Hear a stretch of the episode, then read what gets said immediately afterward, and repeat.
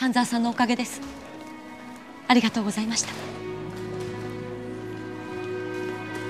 おかげですおかげですおかげで由于某种原因或者是理由所产生的好的结果，我们就可以用おか a で e day”。中文我们常翻译为“托你的福”或者是“多亏你”。例如，あなたのおかげで托你的福，先生のおかけて。托老师的福，友達のおかけて。多亏了朋友。接续的部分就是动词或者是以形容词的普通形直接加上おかけて就可以了。如果是哪形容词呢？就是哪形容词的哪再加上おかけて。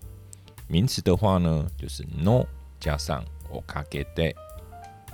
刚刚有提到，o k お day 呢表示呢，由于某种原因或者是理由所产生的好的结果，所以这个文法我们常常用在使用感谢他人的时候。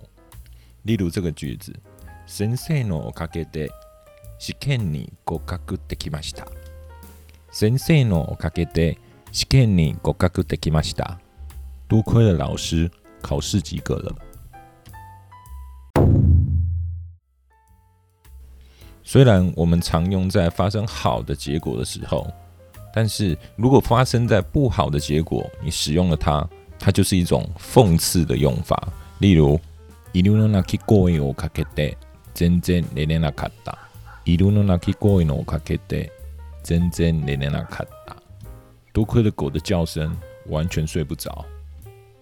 彼が遅刻したをかけて、飛行機に乗れませんでした。